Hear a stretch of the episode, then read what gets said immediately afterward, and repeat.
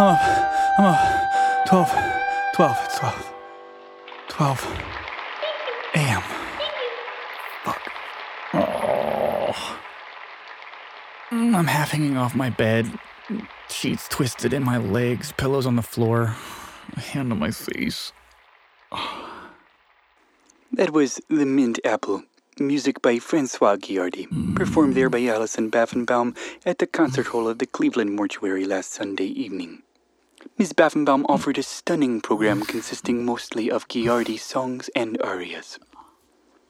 And if you'd like to hear more opera tonight, tune in later for Opera Tonight with Brian Kettering. The news is coming up, but first a small pavane for solo piano from French composer Jean Leblanc. I do not believe I did the AM PM alarm mix up thing.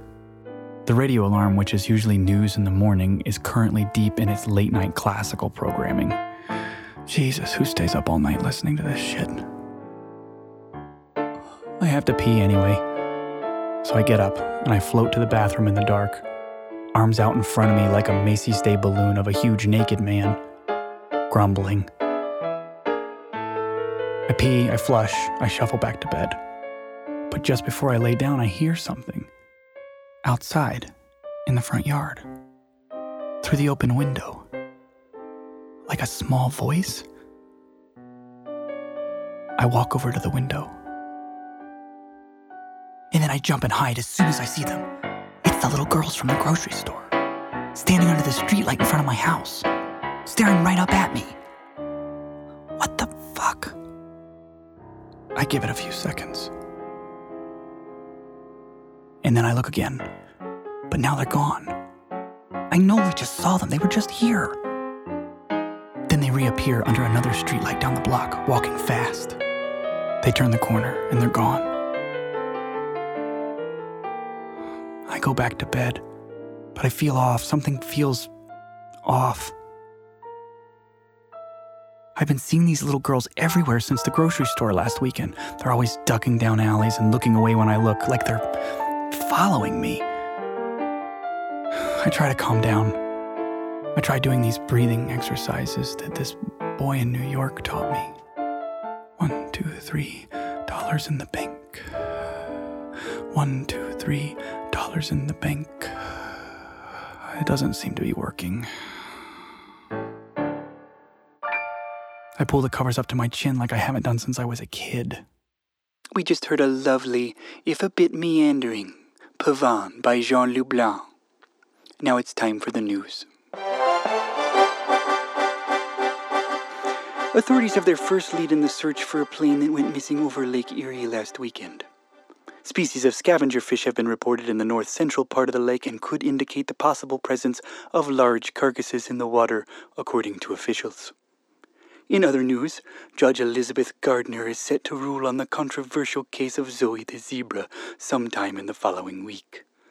The zebra is being quarantined and faces mandatory euthanasia after an incident resulting in the death of 12 year old Ian Harris last summer. Eli Critch, director of the zoo, declined to comment on the Zoe controversy, but instead flashed his infamous smile at reporters and said, Love is timeless. We'll see you next spring for the new exhibit, The Forgotten Sea. How do you forget a whole sea? And later this week, returning to the garden center outside of the Lossers I'm starting to calm down. Orchid Festival. And I'm hot, so I pull the covers down to a normal adult place If you'd like to win free and close my eyes. Call the radio station and give us your best impersonation of an orchid. What does an orchid sound like? Hmm? Boo. And this guy's voice is actually really relaxing. You know, I don't know. Who knows? Anyway, the weather. Feels like there's definitely something blowing in off the lake. Currently 66 degrees and blustery. Chance of rain in the early morning hours. It's just after midnight, and this is 89.7 Classical Cleveland, which must mean I am Dan Rottelstein. Welcome. Next up, we have a real piece of musical esoterica for you. Now, most of you are probably familiar with Hail to the Chief, the official fanfare that plays whenever the United States President enters a room or formal function. But there are other less known and seldom heard pieces of music associated with the U.S. presidency. Take, for example, the inaugural waltz. Now, the first inaugural waltz was composed in 1809 for the inauguration of James Madison and was danced by James and his wife Dolley at the ball. And it was such a hit, everybody loved it so much they said we need to have one for every inauguration. And so a new waltz was commissioned, composed, and danced at every inauguration all the way up until 1933, when FDR did away with the tradition of dancing the waltz, calling it a quote, thick ritual for thin times. Now, the waltz did not go quietly into the night, no. Instead, it went underground and remained a vital part of the ceremonial fabric of the inauguration. A new waltz still being commissioned and composed for every president all the way up through present day. However, most of this music has never been heard. Until now. In a fabulous new recording entitled Undanced some of this music finally gets its debut.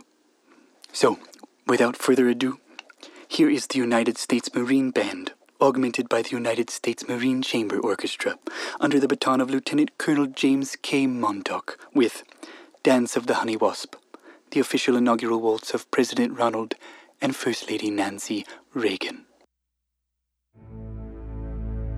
I know he just said it didn't happen, but I can't help but picture it A dark ballroom. A circle of stone faced dignitaries standing around, Ronald on one side, Nancy on the other. Slowly, they approach a spotlight in the middle of a big dance floor. They grab onto each other and lean in and say something in their nasty secret little language. Then they smile, take a breath Hmm, and start waltzing. As they spin, his jowls come out like wings, like gross flesh wings. Ugh. I'm getting sick just thinking about it. Them spinning around and around and around and around.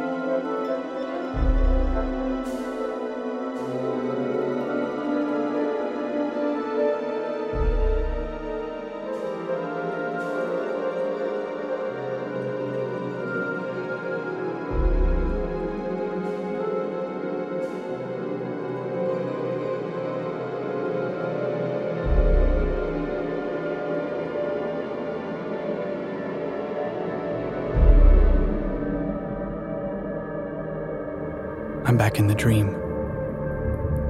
Totally submerged in that dark water. Hanging, swaying. And then the cold on my legs again. And again, I try to get away, swimming harder and harder until I'm thrashing, and I open my mouth to scream. And nothing. Everything is dark and still. For what seems like a really long time. And then a light, soft but growing, coming from everywhere, like dawn. And the water goes from black to cloudy green all around me, except for some of the water stays black, the water below me, a shadow. And then it moves like a wall. It slides away into the green murk in front of me, and I watch the spot where it disappeared. I keep watching, waiting.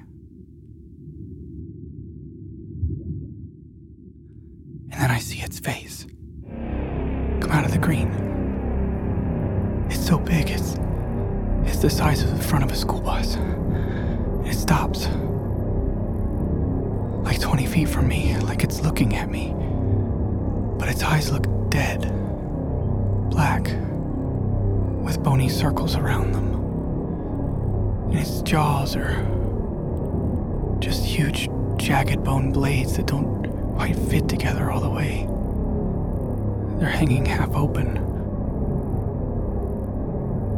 All of a sudden, they start to move.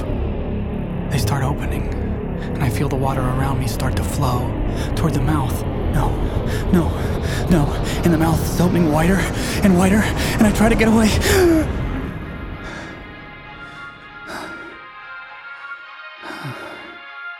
I turn off the radio.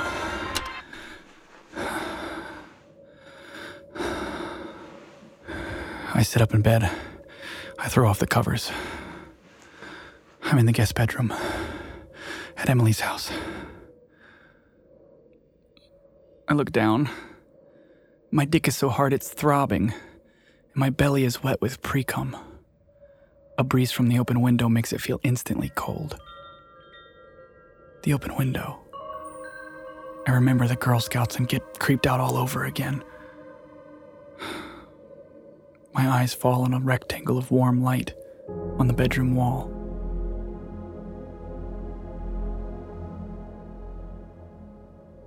The house next to Emily's is empty. It's been on the market for months now, ever since I got here.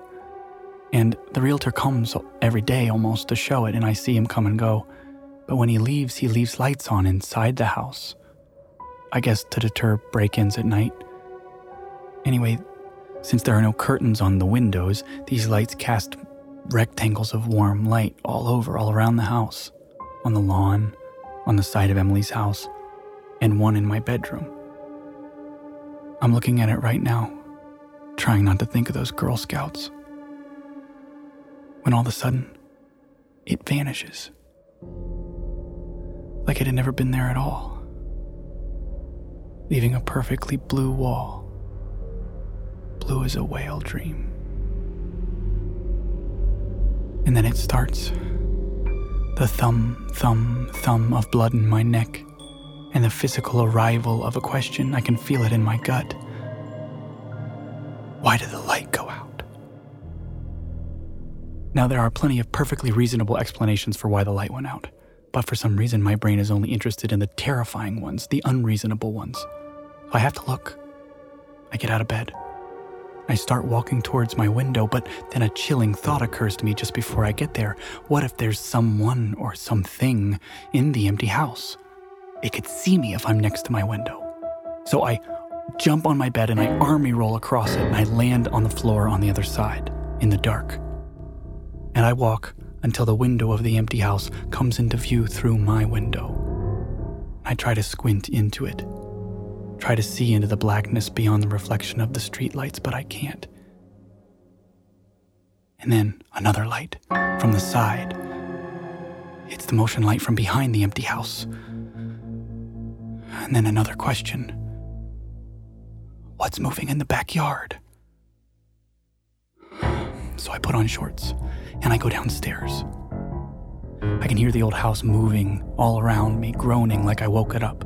And I get into the kitchen, and that motion light is blaring through the, all the windows, and it's coming through the cracks in the back door. It's like close encounters of the third kind down there. And I walk up to the back door, and I look out the window, and I try to peek over the privacy fence into the yard of the empty house next door, but I can't see over the privacy fence. I mean, it's a privacy fence. I'm gonna have to go outside. So I take a breath, and I open the door and I step out onto the porch. It's cold. I can see my breath. I walk to the edge of the porch and I look over the privacy fence into the backyard of the empty house. Nothing. Just the driveway of the empty house, a long satin gray loaf that runs all the way down to the street, and the new sod of the backyard, green. Half of the backyard is in shadow. And just then the motion light clicks off and it's like everything relaxes. And slowly my eyes start to adjust, and the nighttime starts to give me things back, and that faint blue outline stuff. I can see there's like a, a hose spool in the backyard, and the electric meter on the side of the house, and then a pair of large eyes. I find them already watching me. And then antlers come into view above the eyes. And something about our eyes connecting must have engendered an ultimatum in the buck because it straightens up and looks at me for just a second before it takes off and dashes down the driveway. And the motion light comes on and splashes its warm hide in my eyes for just a second before it's gone. I watch it disappear, run into the street, and everything is quiet except for the hum of the motion light. And then the flick of a lighter. I instinctively hunch down. A small orange ember appears on the back porch of the empty house. It floats towards the edge until a young man comes into view. And he's young, but his skin is covered in what look like tattoos. He takes a hit of his cigarette and leans out into the light and looks down the driveway to where the buck disappeared. And then he turns and his eyes meet mine. Fuck. And he lets the hit go until the smoke obscures his face. And when the smoke clears, his eyes have moved on. I don't think he saw me. He's looking over his shoulder, scanning the dark yards. And then he takes the cigarette and he puts it in his lips and holds it there in that way that smokers do, where they sort of purse their lips. And then his hands go down to his pants. He undoes his button, his zipper, puts one thumb in the elastic of his underwear and pulls down until his dick flops over and hangs there. My eyes swallow it. It's big and floppy, and it has one long vein that zigzags through it like a river. And the foreskin, ruffled in folds around the head, it looks like the, the collar of ancient royalty and it's lit dramatically by the motion light on the garage. It looks like a diva getting ready for her aria. I see his cheeks suck in as he pulls in on his cigarette. The ember brightens. My eyes widen. Her music starts. And then the motion light clicks off. And just the flat sound of piss hitting new sod. Then, after a few seconds, the cigarette is a shooting star explodes on the driveway, and then I hear the screen door of the empty house shut, and I'm left alone in the dark.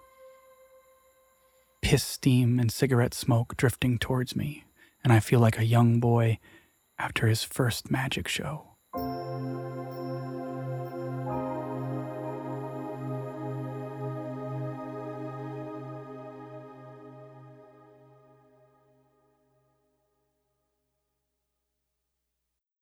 I go back inside and I go upstairs. Call it a hunch, but I get my phone out and I re download Grindr. I sign in with my email and my password. It takes like 10 seconds and I'm back on the grid. And sure enough, right next to me is a blank profile, 20 feet away. I click on it, it expands. No age, 5'8, 130 pounds, right now. And then the sound, prip Hey. Hey. Big buck, huh? Yeah, it was. Are there a lot around here? Yeah, they like the lake. What lake? Um, Lake Erie. It's one of the Great Lakes. Lol. You're funny. More pics? Then the headlights of a car swing through my room, and I hear the unmistakable sound of tires on driveway grid. I get up and look. An SUV is parked in the driveway of the empty house next door. A man gets out. It's the realtor. Brip. I have to go. I'll talk to you soon. I'm Luke, by the way. Luke. Luke. This is Luke from the kickbox. The realtor goes into the house. The lights that were on inside turn off one by one. I see two shadows move on each other, their legs tangling. They spill into another dark room and I lose them for a minute. I get closer to my window and I wait. And when they reappear, their forms are defined by the dim glow of streetlight.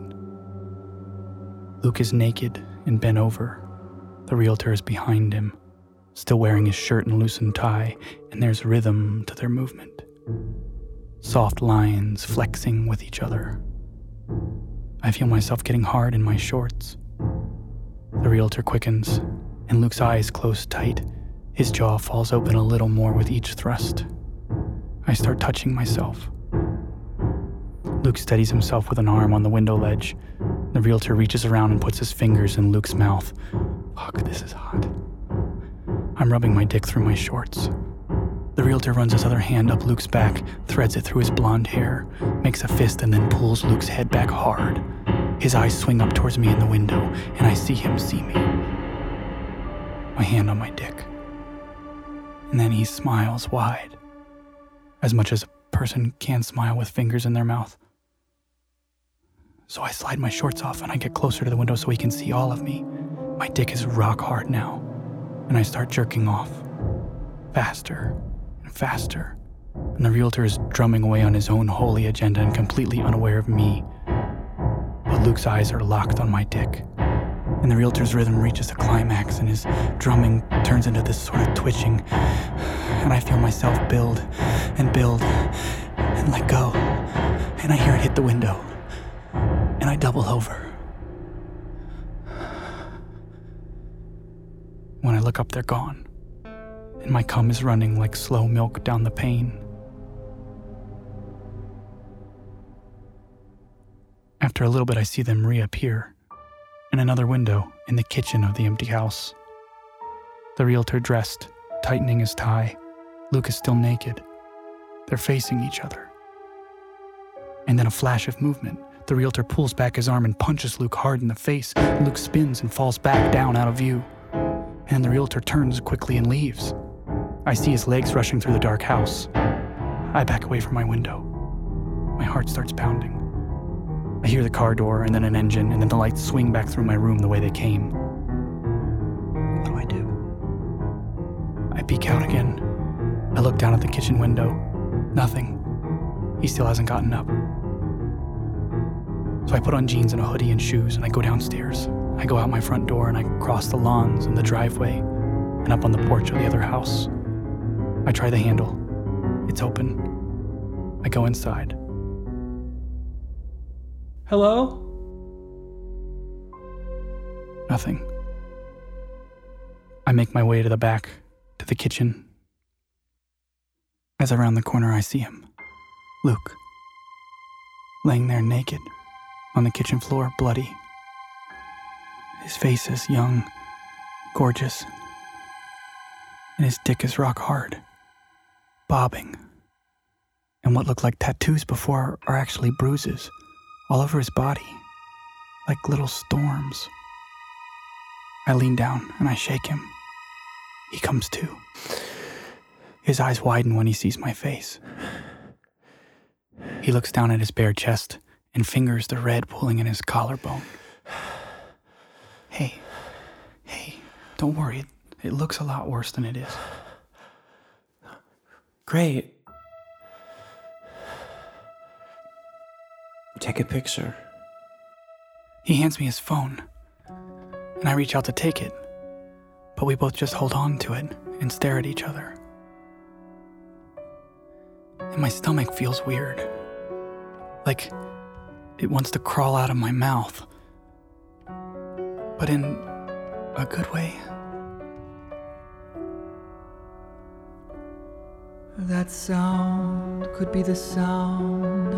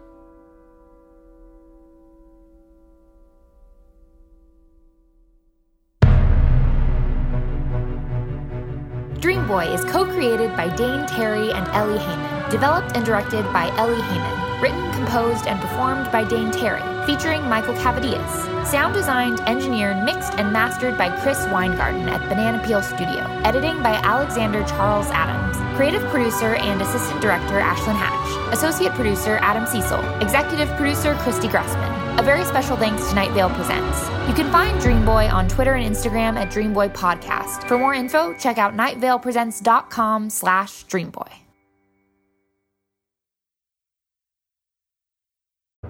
From the creators of Welcome to Night Vale, Alice Isn't Dead, and Within the Wires comes a new Audible original, Unlicensed. In the outskirts of Los Angeles, where the cul-de-sacs and strip malls sprawl into the desert, two unlicensed private investigators scrape by on whatever small cases come their way. But when a teenage girl pleads for them to take the strangest case of their career, this unlikely pair, with no resources and no backup, will follow a trail of seemingly unconnected cases, which will lead them to a ransom, a murder, a mysterious wellness center, and a conspiracy that might go all the way to the governor. It's important to catch small fires early. They don't stay small for long. Unlicensed. Available now at audible.com slash unlicensed.